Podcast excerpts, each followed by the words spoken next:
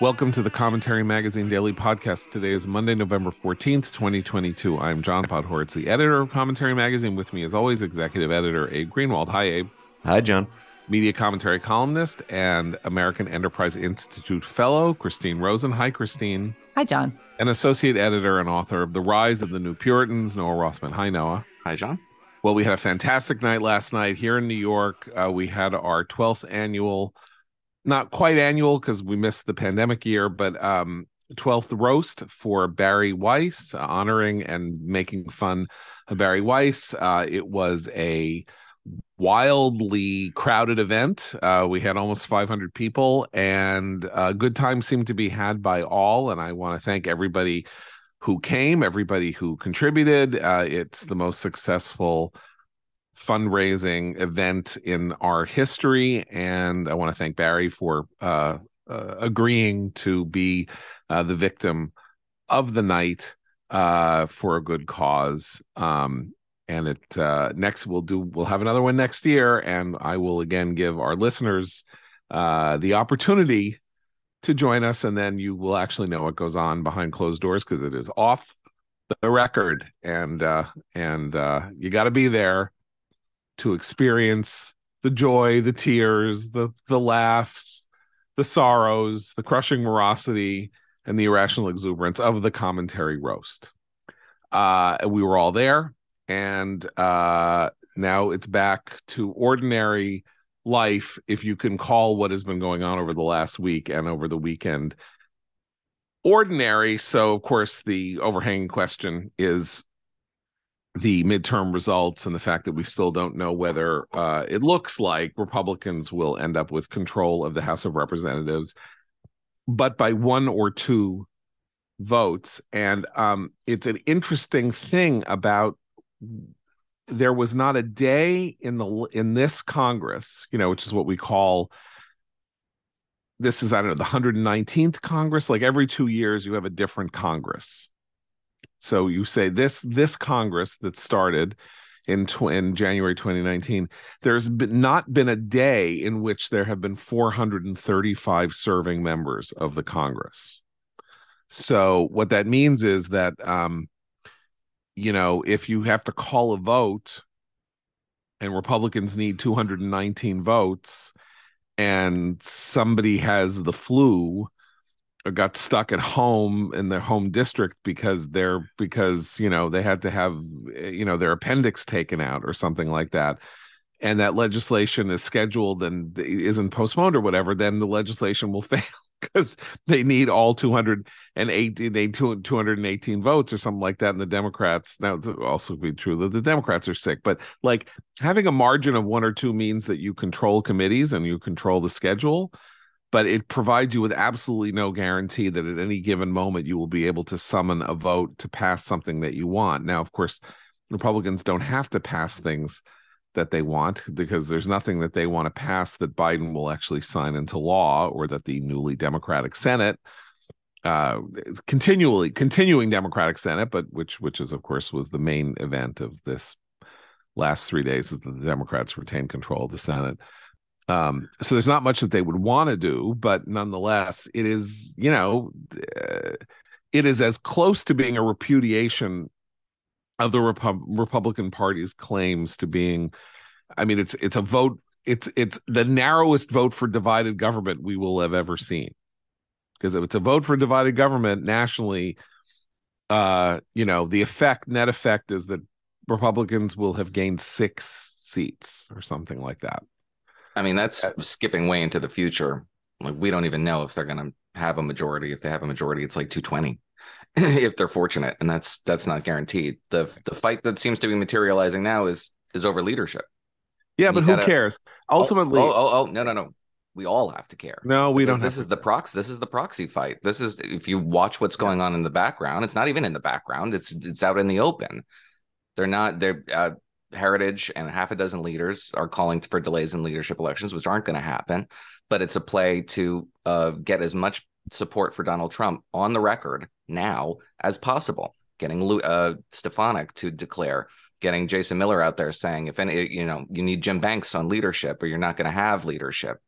They're trying to force people to to bend the knee now at, at this moment of abject weakness so that they can mount a comeback. The pro-Trump forces can mount a comeback. And and that, right. that's gonna that's gonna comport with him announcing probably tomorrow that he's gonna run again. I, I'm with Noah. I actually think the leadership race, for those of us who follow politics, is very important to watch. And Kevin McCarthy is not something, it cannot be described as a leader in any way, shape, or form. They this is gonna cause a lot of problems for the G O P. But I, I do think the broader message, what what you're saying, John, about the narrow mind, narrow majority, is exactly the voters were holding their nose and voting. E- even when they voted for Republicans, they weren't doing it with any sort of enthusiasm. And those independent voters that Republicans really need to sway in the next election and needed to sway in this election and didn't, those those folks are still up. They're going to be really up for grabs again. They were not enthusiastic about a lot of the Democratic candidates either. But the G O P needs to, this, this really is the next year and a half in particular, a crucial moment for the G O P in determining whether those people will be gone forever. It's not because Republicans didn't get the message of this election. It's because they did get the message of this election, and there is a rearguard action to prevent them from internalizing those lessons. Right. Okay, so I want to make my case for why it doesn't matter and who cares.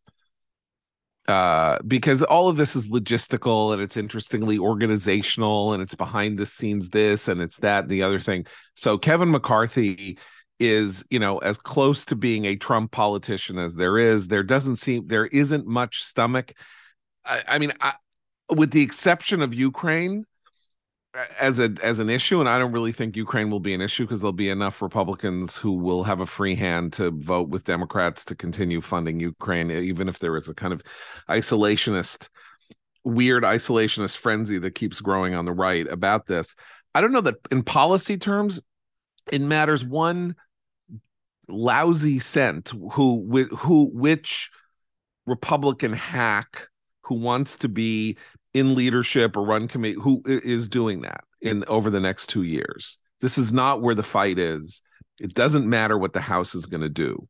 It does not matter what the House is going to do. I mean, maybe it matters if they want to try to, if they want to. We're talking about House. They, yeah, they can do stupid things that turn off independent voters further, so that in two years they're. I, I, the, I, the, I, it's I, not just House; it's also Senate, and this is all happening on autopilot. This coup, this palace coup against Mitch McConnell, was in the works. Yeah, but who knows also it anyway? Who? There, there isn't a single senator. I mean, maybe there's Josh Hawley. There isn't. There is no coup. What there is is a lot of people yammering on Twitter, and you know, saying we need to put. You know, there's there's yammering on Twitter. I mean, it's also, does it, somebody actually want to be Senate majority minority leader? Tell me who that is. Right, because John Thune is not going to stand for the majority leadership against McConnell. And it also doesn't matter. It doesn't matter. I understand you're saying this is all a proxy fight for twenty twenty-four. Voters are going, Republican primary voters well, I, are going to decide yeah, twenty twenty-four. I, I agree with you. Policy doesn't matter, but we're not talking about policy. Right. right it's, it's, it's the, no, the, policy matters. Who these who these deck chair, who is sitting in these deck chairs after this Titanic of an election? That doesn't matter. This wasn't a policy election. Yeah, it's it's it's yes, the nature it it's the nature of the party that that's that's on the line. That's what okay. So the question, there are different parties, though. That's part of the point. There is a congressional party, and then there is a grassroots party. There there are local, there are state parties. There are different events. There's a lot of cross currents going on here. What where I think you're right, Noah, is the question of what message you're saying. Republicans in Washington have gotten the message that this was a rejectionist election about Trump, Trumpism, election denial, January sixth.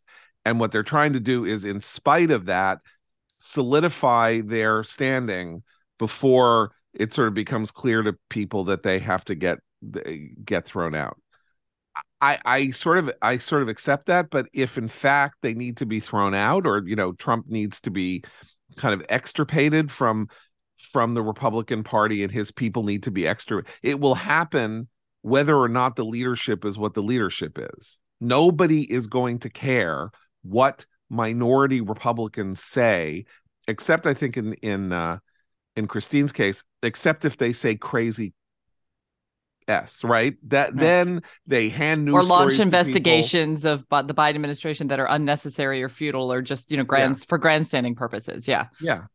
And uh, and and it won't be that easy for them. Again, I point I point out to you that with a majority, you know, with no majority whatsoever, practically. Um, the idea that they can run these things efficiently, that they can run some, you know, let's go to the craziest thing. Like, they're going to impeach Biden. Great. Congratulations. Why don't you impeach Biden with a Democratic Senate? Like that, that's really spectacular. I, I just think that we are, any effort that is being made here organizationally by Trump forces to control things, they're incompetent. They don't know what they're doing. That's what we learned about this election. You have a party so enthralled to this, you know, amateurish lunatic that they bought into the idea that people shouldn't vote before election day, and like didn't accept in a place like Florida where uh, even in twenty twenty, it was made clear that you could vote before election day and you weren't some sort of disloyal communist who was enthralled to Venezuelan voting machines, um, you know, that it was okay to do that. So they don't know how to do this. They stink at politics. These Trump people are lousy at politics. They're in, the only interesting thing that they want to do, as far as I can tell, is change the rules so that at any moment, the House rules, so that at any moment, if Kevin McCarthy displeases two people, he can be thrown out as Speaker of the House. That is there. There's a there's a, a way they can call, a, you know, they can I can't remember what it's called, but they can call essentially a vote, a no a vote of no confidence in in, you know, in him as the Speaker of the House and remove him. That is now not easily doable, and they want to make it more easily do- doable to control him. And that'll be interesting because, you know, good, like just continue to blow yourselves up on the launch pad, you know, be Daffy Duck swallowing the dynamite and blowing yourself up. Congratulations. Like, you didn't do that enough. You didn't do that enough last week. I mean, the results are astounding. The surgical strike nature of this on Trump's on Trumpers is unbelievable. Jaime Herrera Beutler, Congress Congressman from Washington State, right? She is one of the people who voted for impeachment. Trump targets her, has her defeated in a primary by a guy named Joe Kent. This is a Trump plus seventeen district. Joe Kent is too crazy for the district. That is a Republican, rock-ribbed Republican district in, you know, in an ocean of blue. And it's, and it's, her it's, rival, his rival, wins by by two points. Yeah, this district is Washington went to um, nonpartisan primaries, so everybody runs on the same ballot in the primary. And Herrera Beutler came in third place, so everybody's votes count all, all you know, all the way. So it was the Democrat, Joe Kent, the Republican, and um, and Herrera Beutler. So she's she's out. She's she's nixed by this. And then the the wacky Republican emerges as, you know, this unpalatable figure. Sort of throws into doubt the idea that this scheme, which is designed supposedly to cool partisan passions, actually does that. It's really it's been chalked up as this panacea for all our primary primary election ills. A lot of people who actually were very, very keen on this idea and, and are smart know know how to how to reform primaries are very head up about this idea of nonpartisan primaries. And it just doesn't seem like it's this cure-all that people have made it out to be. Absolutely. And, you know, we of course also have the nonsense in California, which is the jungle, these jungle primaries with the top two vote getters. I yeah. Um, also, when it comes to your point, just br- briefly, like yeah. the House margins in, in Georgia and Arizona, for example, the House candidates are outperforming. Carrie Lake and Blake Masters outperforming Herschel Walker. It really is just voters zoomed in on the crazies and got them right out of our politics. Everywhere that Trump targeted a Republican for removal, with the exception of Liz Cheney, from what we can tell, almost everywhere that he targeted a Republican who lost in a primary to another Republican, the Democrat has won. That is called, that is when you take a gun and you shoot yourself in the kneecap.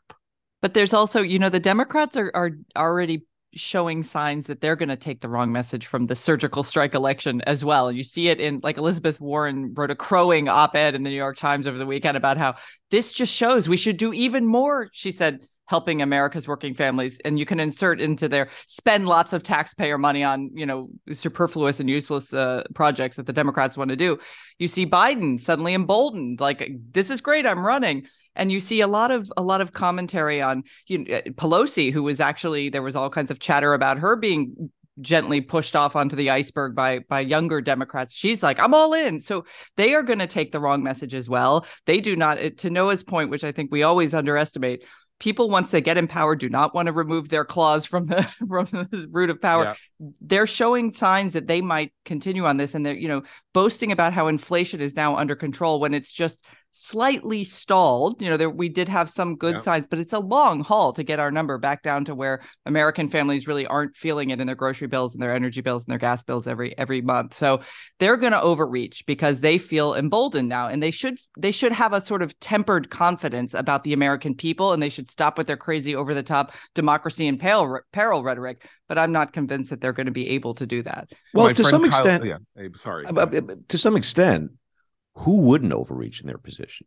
Because they've just they've just gotten the message that, hey, we can overreach because the other side is so unpalatable that point. It doesn't matter. Yeah. We won't pay a price. Ah, that's crazy, what though. That, I mean, wait, what it's, is the that... difference between dodging a bullet and thinking you actually, you know, you're in the Matrix. That you're not holding the howitzer. Not at all. It's that nothing is more exhilarating than being shot at without result. Like Abe is right. Like they, they, this at this moment, if not no other moment, that both the feeling of relief and the sense that everything that they were most terrified about, including the surrender of their own power, but more importantly, to the extent that they believed that, you know, the results of this election, particularly at the Secretary of State level, were going to be the end, uh, we're going to lead to sort of, you know, this control of our elections by these lunatics and all of that. I mean, I, I just remember, I will say this, in two thousand four, after that was a very hard, long, complicated election season. And when the dust settled and it went the way that I had wanted it to go, my feeling of relief was so astounding that I, I, I mean, it was like one of the mo- more blissful weeks of my life. And you know who overread the results of that election, just to follow Christine's example? George W. Bush. What did George W. Bush, with two hundred eighty-six electoral votes, do? He said, I'm going to revolutionize Social Security. Everybody come with me. Yay. Let's see, just but, ran this yeah. election saying we need to win in Iraq, and then he pivots on a domestic issue like Social Security, for which there is absolutely no national consensus on the need to do that. And at that moment, you one should have said, oh, my God, the second term is going to be the nightmare of nightmares. And it was it was pretty nightmare. So in that well, sense. Well, but yeah, that's uh, Biden's yeah. Biden's eightieth birthday party on Friday, I predict, will now be a rager, a celebratory rager. It was going to be this quiet, you know, marked in private. I'm I'm joking. I mean, who knows? It still might be in private. Yeah, yeah. He's on this overseas trip. But I, I don't know. I, I think you're right, John. I think they're. While it's understandable as a matter of human nature why that would be the sh- that that would be the sort of mental shift the Democrats have, it's very dangerous politically for them. Right. I mean, because of course they were driven by desperation in the last two years. Their idea was, look, we have we have we have two years to do this because Republicans will take control of this. You know, we're going to take control of the House and Senate in the midterm, so we have to cram everything in now, right? And then what happened happened. Would you then say, well, I guess. You know, I guess we can kind of kind of do what we can get done. Now, they can't get anything done if Republicans end up controlling the House. So that none of this really matters in that sense. Like they will be they will be restrained. Their ambitions will be restrained by by the divided government dynamic. But of course, as no at we are we're on a knife's edge here, and stuff could change, you know, particularly in California, and Democrats could take two hundred nineteen seats. Or two hundred eighteen seats. I mean, it probably isn't going to happen. You know, the people that I trust who are like, you know, the sort of the bean, you know, the percentage counters and the vote, there's vote out in Alameda County. So that's where you really know, uh, you know, like they're saying it's a very hard road for Democrats here on in the House. But, you know, it was a hard road for Democrats to take control of the Senate, and they managed that. And, um, So let, let, let me pause for a minute and talk to you about our first advertiser, uh, Acton Unwind, because uh, there's news and information constantly coming at us from all sides. With this barrage of information, it's difficult to stay up to speed with everything that's happening in the world. Whom can you trust to explain what's going on from a perspective that values both faith and freedom? That's where Acton Unwind comes in. Just as there's no other organization that brings you a perspective that values faith, liberty, and free enterprise like the Acton Institute, there's no other podcast that tackles the issues of the day in quite the same way as Acton Unwind. Every Monday, you'll hear from host Eric Cohn and experts from the Acton Institute for the Study of Religion and Liberty as they take you through the news of the week in a roundtable conversation, breaking down the issues and the stories that matter and demonstrating the compatibility of faith, liberty, and free economic activity in a way that's clear, concise, and entertaining. Whether it's about politics, religion, or culture, you'll get Acton's unique outlook on the world, connecting good intentions with sound economics as we promote a free and virtuous society characterized by individual liberty and sustained by religious principles. To subscribe to Acton Unwind, visit acton dot org slash commentary or just search Acton Unwind on your favorite podcast app. Acton Unwind, an ongoing conversation on a free and virtuous society. That's acton dot org slash commentary to subscribe to the Acton Unwind podcast. Um, looking forward, December sixth, primary uh, runoff election in Georgia. Uh, I've gone back and forth with people that I trust who are better at the better at these projections than I am, like our friend Chris Starwalt, who was on on Friday, about whether or not Republicans will turn out for the for the runoff. So two interesting points about this. One, everyone, the only people who can vote in the runoff are people who voted on election day or in this election. So there, you can't like pull Trump voters who stayed home and get them, you know, find new voters. Like every, you have to have voted in the midterm election to vote in the runoff. So the the positive for Herschel Walker, the Republican, is that uh, though he uh, ended up at, you know, forty-nine percent of the vote, the Republican candidate for governor, Brian Kemp, got fifty-four percent of the vote, and everyone who voted for Brian Kemp can vote in the runoff. And so it theoretically, if everybody who voted for Brian Kemp came out and voted in the runoff for Herschel Walker, Herschel Walker wins. On the other hand, you already had a chance to vote for Herschel Walker if you voted for Brian Kemp. Why are you going to vote for Herschel Walker this time, particularly if control of the Senate is no longer at issue? So my view is Walker's finished. Starwalt says, hold up, don't don't assume that. Like, it's just still that the universe of Republican voters is still larger than the universe of Democratic voters. And Democrats also don't need uh, Georgia. I mean, it would be good to have it as a cushion. It would be good because in twenty twenty-four, they're facing a bad map that favors Republicans, though, you know, they faced a bad map this year, too. And uh, that didn't matter. Uh, where are also, you guys on this? Well, I, I think, yeah. How about this? The national story that has now developed since the election that Trumpy candidates are losing the country for, for Republicans. What effect does that have on people who voted Republican, but now say, eh, you know what? Let's let's let's not keep this going in the wrong direction. And how much will Trump rally around Walker and do and, and exacerbate what what Abe is describing, this this tendency to to for Republicans who might have held their nose and voted for the Republican no matter what, even if it was a Trumpy person in Georgia, might now say, well, I don't need to show up for this. I did my part. I'm done. Right. I don't know. I, I this is a very, you know, because what Trump does tomorrow is going to make a, a, a significant difference here. If he were, he's got animal cunning, and there could be a part of him that says, I don't want to be associated with the, I don't want to risk being associated with this result. Uh, I'm going to stay know. out of it. I don't know. He need, but but his ego requires the attention and the and the sense of being the the puppet master. Can we also just? I just want to throw out there that the story that the New York Times has, uh, I think it's in today's paper or last night, about Trump trying to sic the I R S on his enemies. Not we good. Not talk- good, people. Oh, no, no, that no. needs to really be front of mind, as they say. We have to talk about this because just like the Mar-a-Lago raid is the you know like n- potential neutron bomb here. Because it does not deal with anything but Trump's personal behavior, right? And it's, it's what Republicans have long concerned about. Remember, yeah. remember when the Obama administration went after, you know, yeah. uh, nonprofits Non-pro- like that were concerned. Yes, exactly. Yes, this exactly. is this is right. something conservatives really should care more, care a lot right. about. Right. But here's the thing: so all of the other Democratic efforts to get Trump were complex issues about what he might have, might not have done in relation to Russia or, you know, Ukraine or whatever, um, and, and all of that. This is, with Mar-a-Lago, it was the archives asked and asked and asked and negotiated and asked and did this and did that. And then they said this.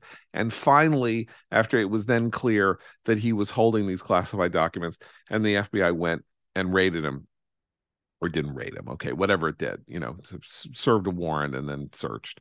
Um, and the more that issue comes to light, the less easy, the, the harder it is for Republicans to defend Trump on the behavior at Mar-a-Lago, right?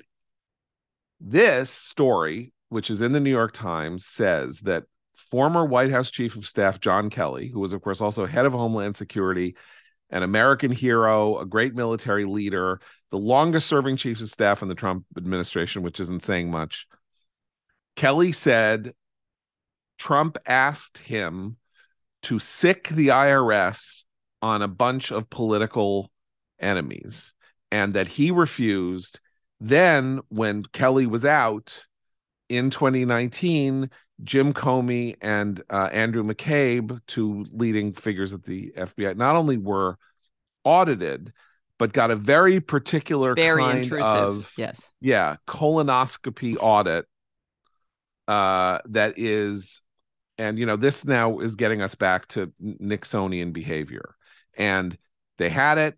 Only five thousand people among the three hundred thirty million people in the United States get audited in this way. To have two people in the same organization at the relatively same level, because McCabe was one of uh, Comey's three leading deputies, get this same audit is in- unbelievably suspicious, should be suspicious to everybody.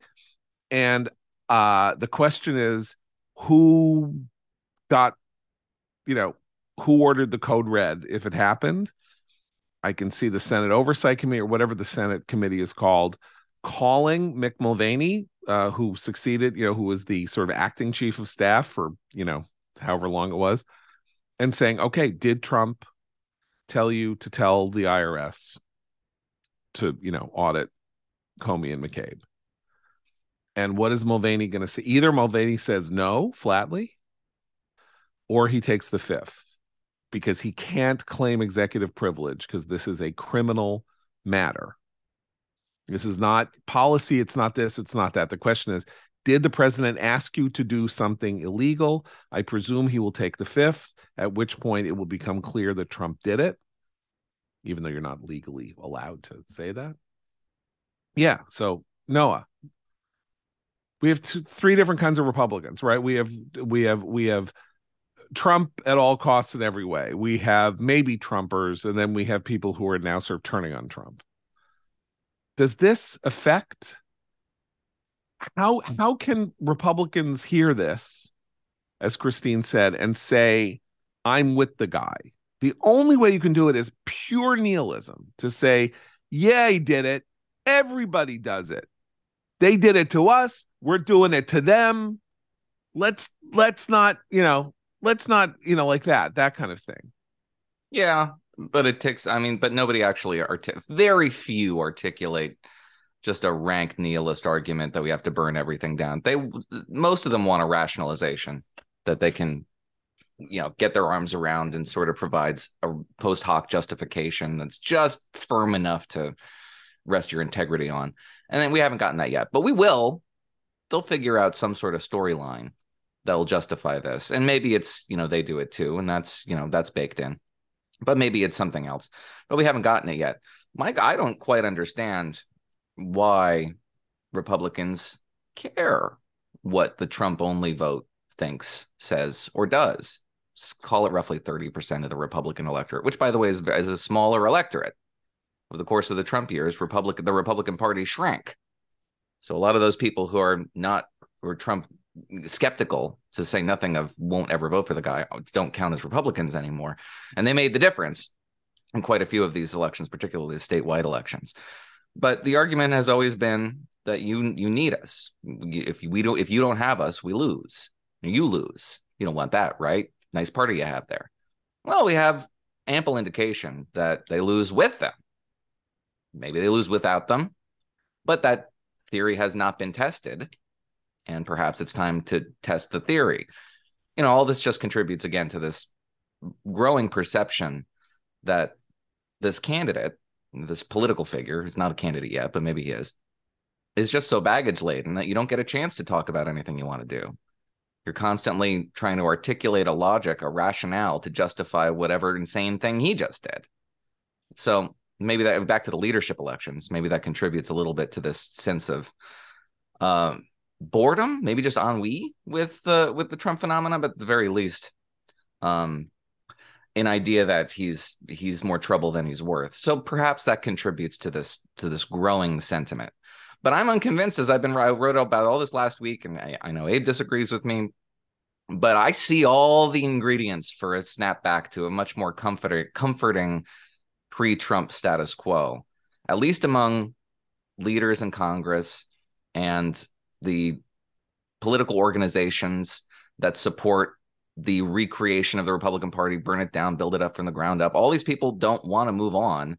And there's no alternative. We have this very sort of nebulous poll that's forming around Ron DeSantis, but it's also not just about Ron DeSantis. It's about all this effort to get Trump out of our politics too. And they're just as disorganized.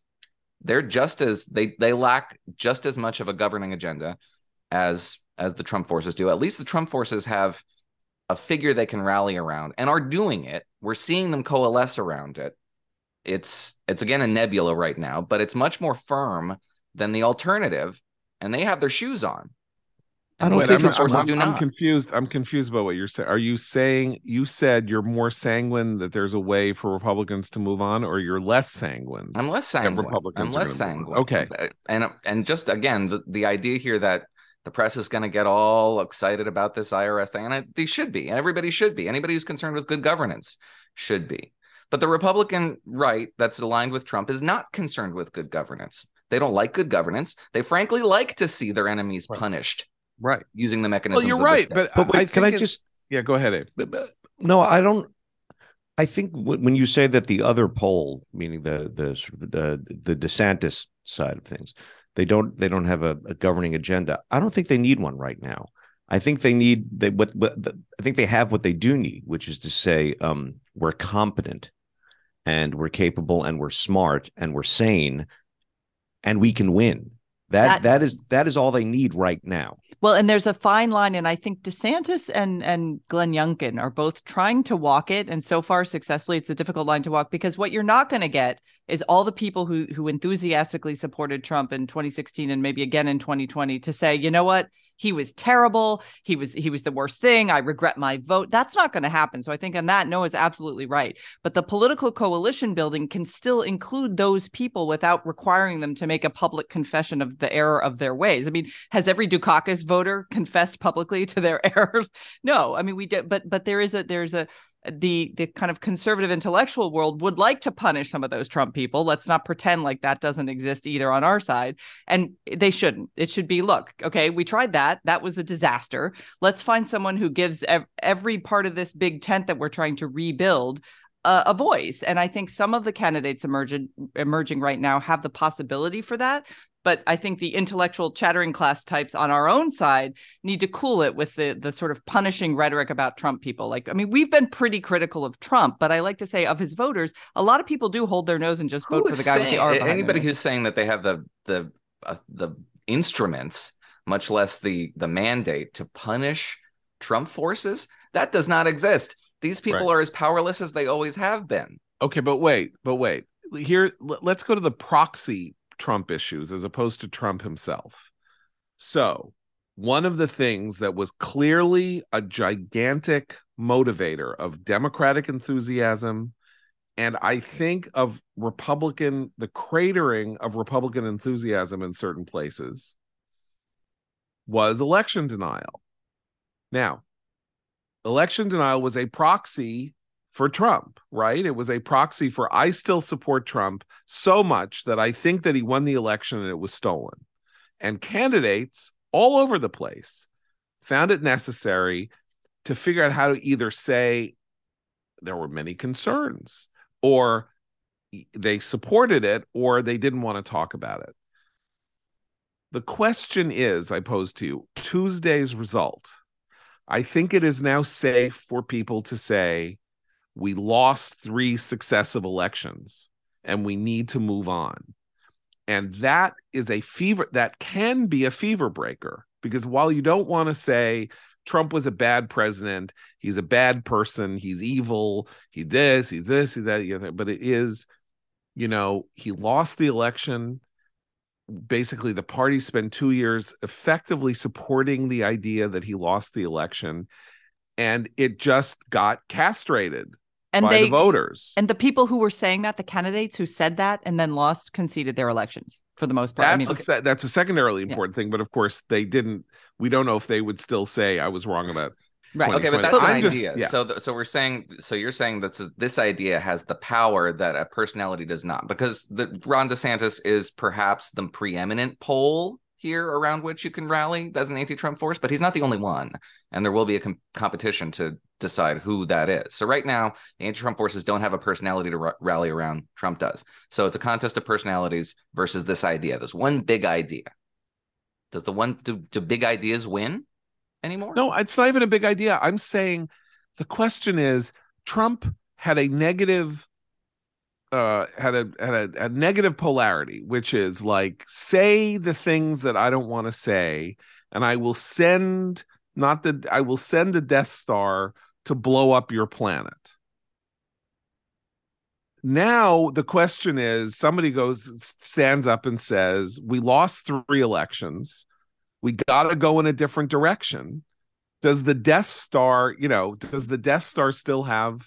Or don't the power even, to blow you up. Don't I don't even, know don't the even, answer. Well, don't even acknowledge the losses. What DeSantis and others are doing is just winning and yunk it, like just win and no, govern. But you got to say, like, look, the line, if Trump declares, the line has got to be, it can't be him. Right, right. He won and he had he pulled this stunt in twenty sixteen, and the last three election cycles have been the country vomiting up what it what happened but, in twenty sixteen. But they have to acknowledge systematically. That, well, this is where I'm concerned for what our side tends to do to folks who want to thread this needle.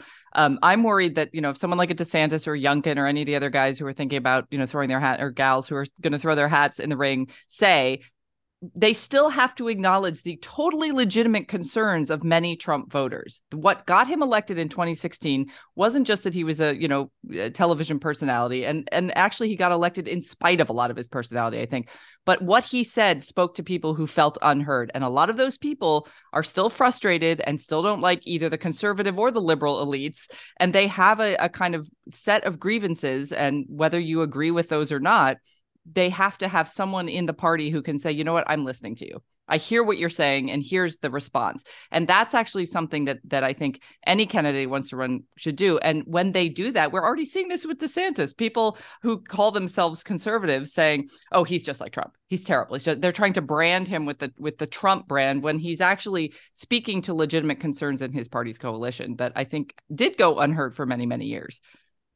Yeah, not I mean, not I, not I, populist even, but just like, look, these, you know, these are people who would tend to vote Republican, and they haven't been, and they're kind of put off by some of the elite Republican language. And let's talk to them. I mean, the amount of chaos we're about to experience. N B C News projects that the Republican Party will take the House of Representatives with a one seat majority, two nineteen. The amount of chaos we're about to experience. Somebody said it's, the Congress is going to be like the Knesset, where like just parties just change hands for a weekend. I, you can't even begin to game that out. Yeah, and again, one, three, you know, two people have heart attacks and die. I mean, literally, let's say just randomly, two Republicans, you know, drop dead. I mean, we're in the hat. Then, then you, we, we haven't had this. As far as I know, I don't know. Maybe it happened in the nineteenth century. At a time century. Of profound political instability. Just yeah. injecting this. But I'm just saying, you understand that we could have a speaker yeah. change in the middle of a Congress. That has never happened before. I, I mean, excuse me, not just a speaker change, but a party change. We've had it in the Senate. It happened in two thousand, two thousand one when Jim Jeffords went and caucused, you know, like pull, withdrew from the Republican Party, caucused with the Democrats, and handed control of the Senate to the Democrats in two thousand one. Um, I, It's never happened in my lifetime. I don't think it's ever happened. Yeah. So, but the instability is powerlessness. So all I think we can say is it is highly unlikely that anything is going to get done in Washington over the next two years. Like, it is highly unlikely in the absence of, you know, an event like the coronavirus or something like that, that you can get some kind of bipartisan agreement on anything at all whatsoever. What if Democrats nuke the filibuster? Uh, that would be interesting, since uh, then they're going to probably lose the Senate in twenty twenty-four. I mean, honestly, it would be very hard if they end up fifty, fifty-one, forty-nine. Um, it's almost a gimme that it goes back to at least to fifty, whatever. It's oh, like, easy to envision the scenario. You get a row bill on there. They mm-hmm. totally misread the, the results of the election as they misread the results of the last right. election. Right. Okay. I look, you're right. It's going to be, you know, may you live in interesting times was the curse, right? So I have to say that since twenty, I mean, we are living in uh, an unbelievably interesting, you know, political period, very unstable. What's interesting is maybe there's good news here, which is the last time we had a period of politics in America this unstable was basically the last quarter century of the nineteenth century, the last twenty-five years of the nineteenth century. And while Washington was falling to pieces and being crazy, an entirely new American economy was being built sort of on the side. Now, I don't really see that that's happening, but sometimes you miss this as it's happening. And maybe the whole thing is that the The real ver- the real thing that is happening in America is not happening in politics.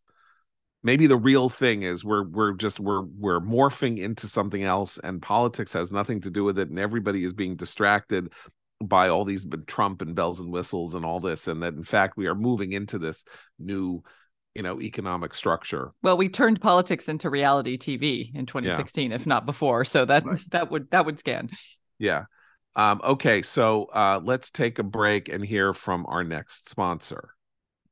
Do you know only one in three Americans believes we can fully exercise our free speech rights? That's why FIRE is stepping up to protect freedom of expression for all Americans, no matter where you're from or what you believe. The Foundation for Individual Rights and Expression, or FIRE, knows free speech makes free people. FIRE will always be a principled, nonpartisan, nonprofit defender of your rights.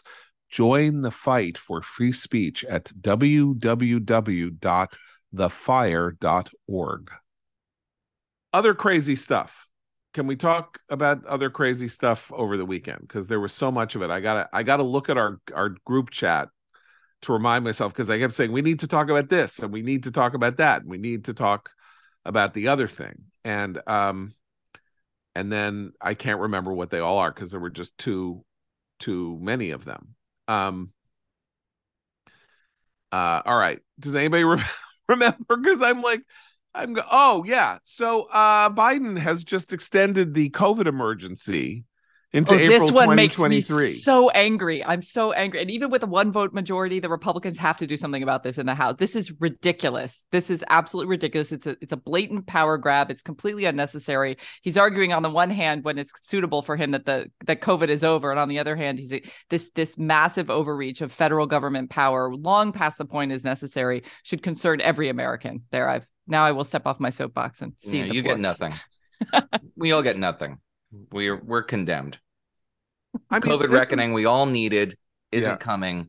Right. Might have just been delayed. Might have been delayed. No, I, I, no. Who's going to be talking about this in twenty twenty-four?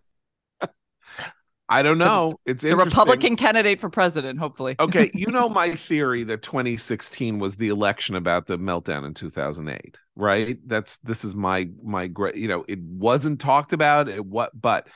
The inability to reckon with what happened, the fact that nobody really was, you know, punished, let's say, or except for, you know, people who lost thirty-five percent of their value. But like, no, all of that, that, that, that the political system sort of moved on and didn't reckon with two thousand eight, except for Dodd-Frank, which, uh, you know, wasn't exactly a, um, you know, a winner, let's say, or the stimulus, which wasn't a winner, and that Trump was the essentially the kind of guttural expression of what did you do to me, what did you do to everybody, all of that, right?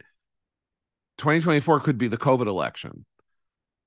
It's just that it will come out in ways we don't understand, because it won't be at top of mind, but it will be the thrum, the hum and the thrum throughout this. And of course, twenty twenty-two is a little bit of a cobalt, not what I thought it was going to be, but it was because, again, when you talk about people being disenchanted with Trump or not, or like, like disaffected with Trump and all of that, um, uh, they didn't like the way Trump behaved in twenty twenty. It made them feel unsafe. I, I don't mean unsafe like, you know, Barry Weiss made the New York Times people feel unsafe. Like, people were frightened they were going to die and that there was going to be this terrible thing. And you had this lunatic at the podium talking crap every day and and and driving people into an even greater state of uncertainty, while supposedly thinking what he was doing was projecting strength when he was projecting the absolute opposite. And I don't know, like, we'll see. But well, uh, and you know who didn't. But have it's not close... the reckoning we wanted, right? It's not, you know, somebody had, runs an oversight hearing that takes out, you know, that that that forces people to answer questions about where the money went. And all well, that. And Democrats again, because because this election went their way in a way I think they didn't uh, uh, predict. The governors, the the.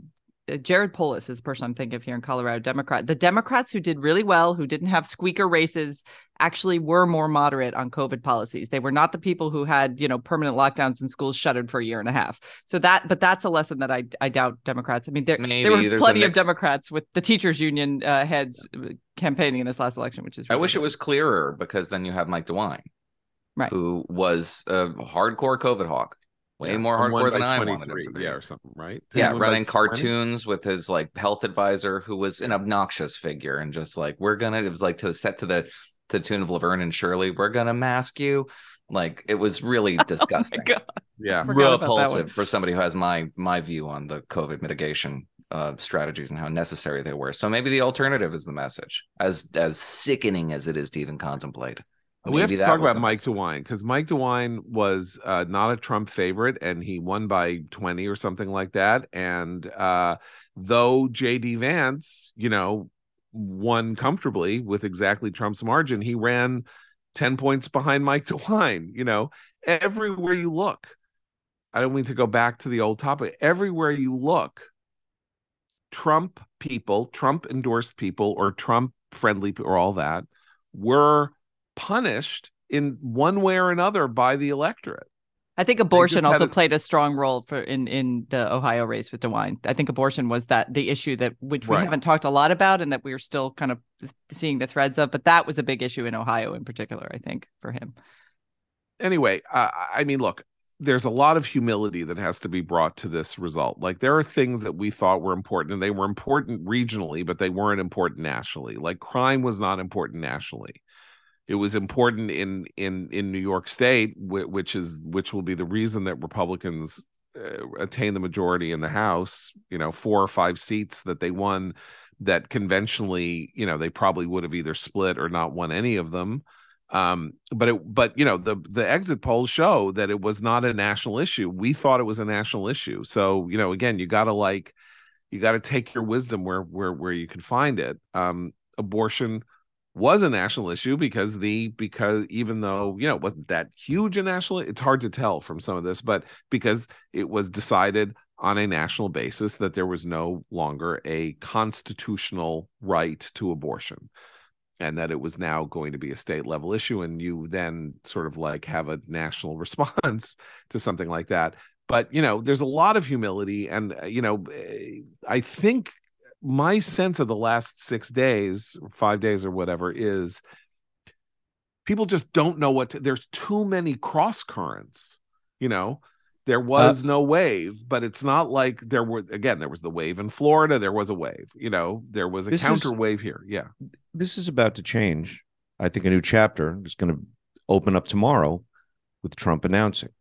Um, and I think what's going to happen is, it's going to hasten his own ejection. Um, I, I, I think I think it's going to settle some of the cross currents. You know, well, look, it's going to settle them either way. Look, the YouGov, there was the one poll that was taken the last week. Take it for what it's worth. YouGov polled Republicans, and again, I said this last week that the minute that Trump uh, is behind in the polls, the fever breaks. Well, he's behind in a poll. It's one poll. But DeSantis forty-one, Trump thirty-nine. And I just want to remind people that since July of twenty fifteen, there has not been a poll of Republicans nationally in which Trump was not considered the, you know, did not lead in the, in a poll of who do you want to be president? Or, you know, do you like him as whatever? So that's one result. Could be an outlier, could be just in the immediate aftermath of the kind of shock of, of, of the election not being a wave. Um, But I don't know if other people are going to poll. And, you know, like if four or five polls come out that show DeSantis ahead of Trump, I, I don't know what's going to happen. Like tr- th- this is a circumstance that Trump has not faced. You know, he doesn't have a he doesn't have a game plan to fall back on. He was he was behind, and then he took the lead, and he never surrendered the lead from July twenty fifteen onward. And he has not been in this position. But his game plan will be what it what it is under any circumstance, which which will be bluster and denial. I mean that that's that's it, and it's uh-huh. it's gonna it's not gonna work. This is my prediction. Right? Can I can I the other story that we were we were uh, texting about over the weekend that we have to at least mention, since I don't think it's ever gonna become the big thing it should in a lot of mainstream media, is this the crypto story that the Democrats' single largest donor to all of their political uh, well, the second motivation. largest, right? Was I it the think second? He was the I think single... Soros was one and he was two. I, I thought hard... he... Yeah, I read second. Yeah. Oh, he's second. Okay. Although but... I think, yeah, go ahead. Whatever. Anyway, you, you know, that, that he was basically a, a scam artist Sam who fled the country. Free, yeah. Who, who, the other thing is, like, part of the reason, the question of why he gave so much to Democrats, because he was trying to get favorable regulation for his, you know, grand scheme here. I mean, that, again, put the R next to the name of the of the party and change the situation a little bit. And this would be a constant thread on all cable news, all front page stories. I mean, obviously, it's still a front page story, but that his connection to the Democratic Party and the I, I my prediction that will just be quietly disappeared. Like whatever whatever kind of stories are going to come mm-hmm. out of that are not going to be the kind if he had been donating to the Re- Republican Party at those rates. I think there's even a there's a there's a larger, interesting sociological angle aside from Sam Bankman-Fried, who clearly, uh, you know, it turns out that he was like, it appears he was stealing money from his own fund. Kitty there's, Crypto there's, King, yes. Uh, he was like, there was like a billion or two billion dollars yeah. missing that he yes. took out through a back door. Okay. So um, he is the leading figure in a philosophical, political, American moral tendency known as effective altruism. The idea is, oh, no, no, we don't want to, we want to get rich to help people. We're going to live in like a studio apartment with a futon, make a billion dollars, and then give it. How do we do it effectively? Do, you know, do how do you do it? Because you're not just going to give it to another foundation. You want to get into the innards. But it's not about making money. It's about making money for the purpose of giving money away. And duh, blah, blah, blah. And he was like the biggest single figure in the world of effective altruism. And maybe let's wave goodbye to effective altruism, which is just, as it turns out, an excuse for, you know, it's like as all the, as such, you know, new re- fake religious doctrines are, their purpose is to allow people to scam you and create cults and then take, steal your money and take it away. And the crypto thing is bigger than Madoff, because as a friend of mine who was, you know, involved in finance said, look, when you were Madoff, when you if you were Madoff or or whatever, that was rich people giving somebody money that he then, you know, play. And what's more, they also made bank on it for a long time before they lost all the principal. Crypto became something people were advertising crypto on the Super Bowl, like and and F T X was advertising on Super Bowl and stuff like that. There were ordinary people. Oh, very ordinary. I don't know. Yeah, everybody who has a financial advisor has been, at least I have, had financial advisors saying, you got to get into this game. It's just a, it's yeah. a financial product. But the commercials on the Super Bowl are to get somebody who makes sixty thousand dollars a year to think this is a safe investment. And all of them have no idea w- about the apocryphal Joe Kennedy quote. When Super Bowl ads are giving you tips, it's time to get out. Yeah, right. And look, all hedge fund activity, everyone talks about the evil of hedge fund, hedge fund, right? The hedge fund exists as a as a as a financial play for very rich people. That's what it is. And any hedge fund in, investor is aware that the investment that he makes in a hedge fund is some is money that he could lose and go away. And if you like have, you know, Matt Damon selling you crypto on the Super Bowl, you don't know that you are dealing with a highly unstable environment. This is actually, not to be anti-libertarian, this is actually why we have market regulation and why the market what markets aren't, we accept that markets aren't perfect. But why he was trying to capture the regulators with his donations, exactly. too. That's exactly and what he was doing. Exactly. And that was that was that's been true of every, you know, every bubble. The joke you know, here, by the way, yeah. is that crypto has something of a kind of populist fervor behind it. The idea is like this this is what you get into when you don't want to when you don't want to be under the thumb of um, the actual establishment institutions. Yeah. Uh, anyway, it's a very big story. It's a very big, you know, because, yes, uh, we have circumstances here in which we have the Democratic Party totally interwoven into this Silicon, you know, Silicon Valley is now the largest single, you know, investor in the Democratic Party. And, you know, the, you have the youth vote that is all, you know, blah, blah, blah. And this is the way young people think about this. And they don't think about it in the same way that we do. And the extent to which Uh, this is all, you know, uh, either delusional or a scam or a bubble or something like that. Uh, it's very important that there be some kind of reckoning. And it is an interesting question. Democrats love to regulate markets. So, let you know, uh, Senator Markey of Massachusetts, like said, Elon Musk, stop saying nasty things on Twitter or we're going to come after you. We will control you and destroy you. Really, that's you're going after Elon Musk, who just basically personally bought a, you know, social media service that may bankrupt him and ruin him. He didn't do anything to anybody except buy, you know, b- buy out Twitter. Um, and you're silent about Sam Bankman-Fried. This is oh, how they'll you're. Just bl- they'll blame capitalism if anything goes south, right? With crypto, right, it's like yeah. it's the problem of capitalism. Capitalism is corrupt. It's like no, actually, the way you're regulating particular industries might be corrupt because you're accepting yeah. donations from the people who run them. Right. Okay. We have one more ad I got to read today, and I lost it. Where is it? Here it is. It's Bambee. When running a business, your employees can create all kinds of interesting situations. I'm looking at three of my employees right now. And none of them do this. But what if they smell horrible? What if they, you know, behave badly to each other? What if they take, you know, they're like, they never come back after lunch, whatever. Like getting complete, you know, you better talk to Bambee, okay? With Bambee, you get access to your own dedicated H R manager starting at just ninety-nine dollars a month, available by phone, email, and real-time chat, so onboarding and terminations run smoothly, team members reach peak performance, and your business stays compliant with changing H R regulations. And with Bambee's H R Autopilot, you'll automate important H R practices like setting policies, training, and feedback. H R managers can easily cost eighty grand a year, but Bambee starts at ninety-nine dollars per month. Schedule your free conversation today to see how much Bambee can take off your plate. Go to Bambee dot com right now and type in Commentary Magazine under podcast when you sign up. It'll really help the show, spelled B A M B E E dot com, Bambee dot com. Type in Commentary Magazine. Okay, so we have to go. Christine has to make a train. Christine's already left. Christine has left the building. So uh, we can all get started with our day. I was going to do a whole thing, and then I realized I have nothing to say anyway. That hasn't stopped me before, but it will stop me now. So for Christine, on her way to the train, Noah and Abe, I'm John Podhoretz. Keep the candle burning.